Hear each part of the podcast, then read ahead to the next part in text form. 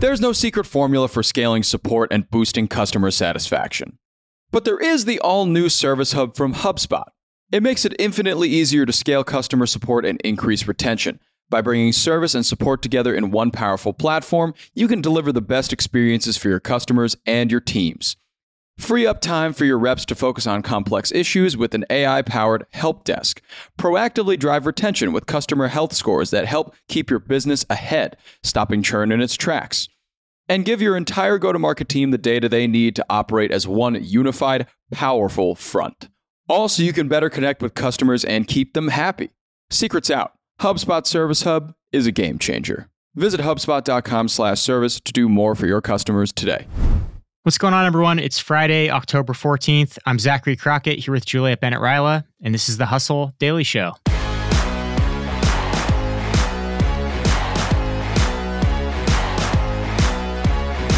Today, we're talking about the evolving business landscape of the sports bar. Sports bars are teaming with new developments like mini golf, soccer, pickleball, and interestingly enough, the drinking has kind of taken a back seat to entertainment.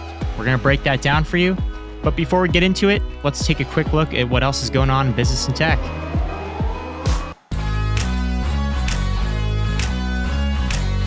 Let's start you off with the bad news here and uh, get it over with. Core inflation, that's a measurement of the change in the price of goods and services, excluding food and energy.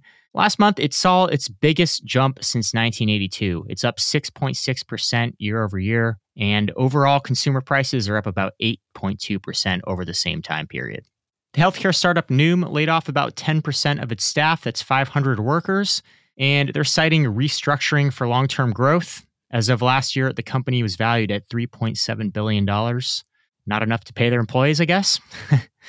Two more eBay employees were sentenced in a truly bizarre harassment scheme that unfolded back in twenty nineteen.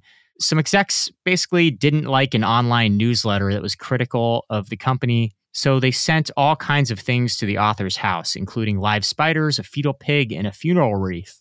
They also put a G P S tracking device on the person's car and threatened them via Twitter D Ms. Now they're all facing charges. Google is going to start testing its holographic video calling booths known as Project Starline. It's basically this very futuristic three D video conferencing experience that makes it feel like you're in the same room with someone. Those tests will launch in the offices of Salesforce, WeWork, and T-Mobile. And lastly, Kroger and Albertsons are reportedly working on a deal that would combine the two largest grocery chains in the United States. Gotta love a heartwarming story about corporate consolidation. All right, so Juliet, we're seeing a little bit of a shakeup in the sports bar space here. When I think of sports bars, I think of kind of grimy bar with some T Vs, maybe some peanuts on the floor. What are we seeing that's new in the space here? We are seeing bars where instead of going to watch the sport, you are doing the sport. Mm. So this is uh, something that our colleague Rob wrote about this morning. He probably plays a lot more sports than I do, but there's some fun stuff in here. So Topgolf is kind of a, a big leader in this space. Basically, they're making golf fun. Now, I don't find golf to be fun because I am not good at it, but apparently this is like a new way to play. So you go to one of these places yeah. and you can order food and drinks and you've got like driving range games. It's not eighteen hole golf, but it's like a fun spot where you're doing an activity and you're eating and you're drinking, you're hanging out with yeah. people. And there's a couple other examples of these. There's a place called Putt Shack that was launched by the Topgolf team. That is an indoor mini golf experience.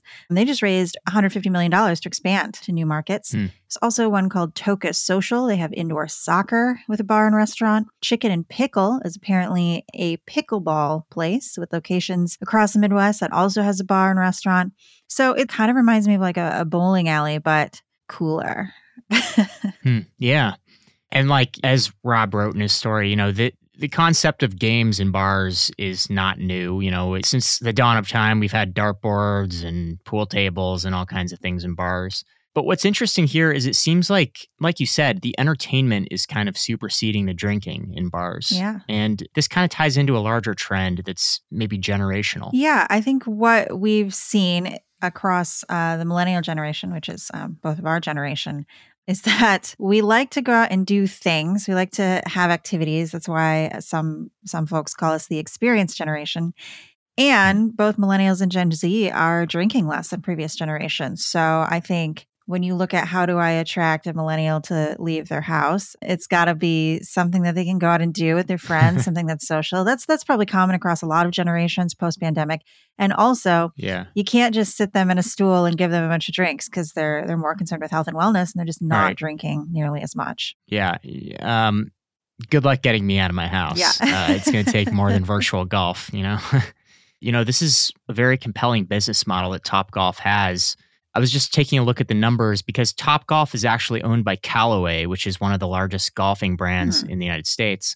Their financial information is in public reports. And in two thousand twenty-one, in the fourth quarter, Callaway reported that Topgolf brought in over a billion dollars in revenue. Wow. With fifty-eight million dollars in operating income. And in that report, they said, you know, it typically costs between ten and forty million dollars to build one of these places. And on average, they collect about seventeen million dollars in revenue annually. So this seems like a very good investment. And given the trends we just talked about, it's it's probably only poised to grow. Yeah, that's that's impressive. You know, I used to live next to this Korean spa that had a driving range in it.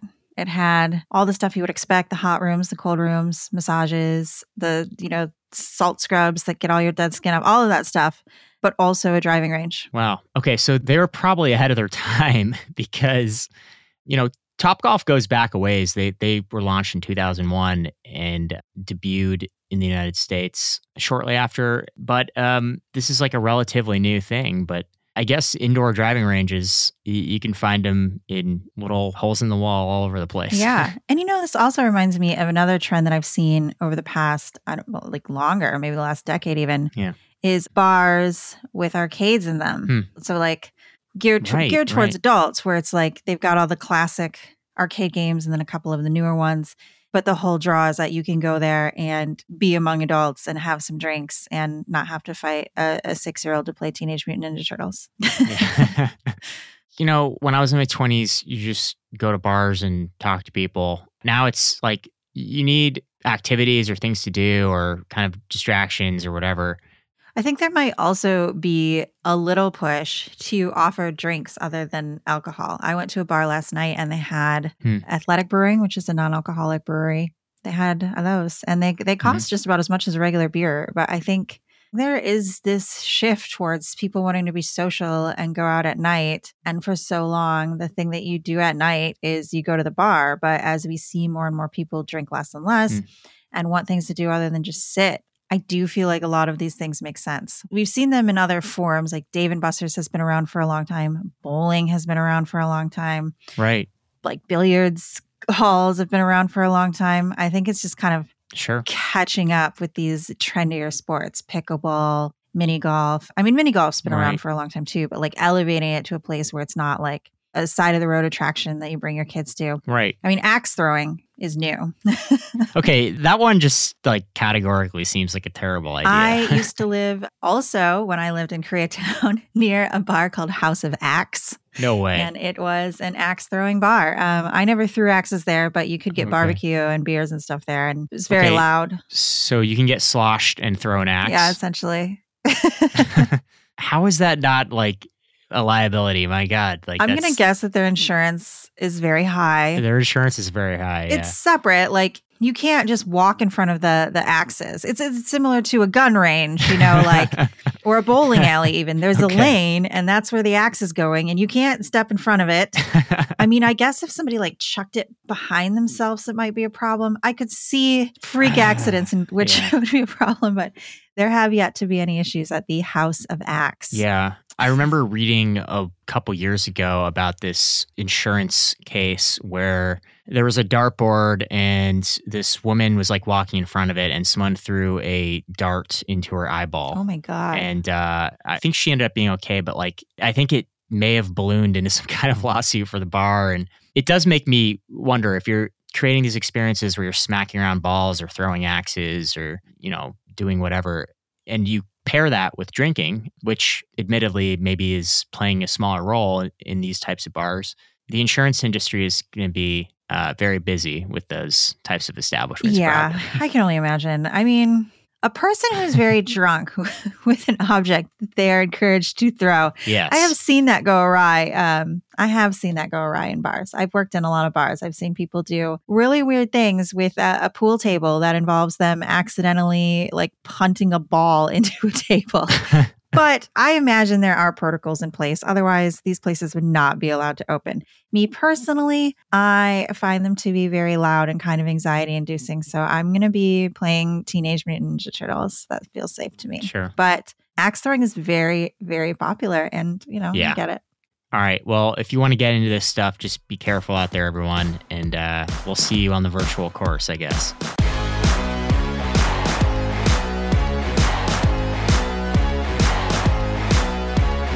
All right, that's going to do it for us today. Thanks for tuning into the Hustle Daily Show. We're a proud part of the HubSpot Podcast Network. Our editor today is Robert Hartwig, and our executive producer is Darren Clark. More tech and business coverage? Go and check out thehustle.co slash email. That's thehustle.co slash email. Got a lot more for you over there. And until then, have a wonderful weekend, and we'll see you next week.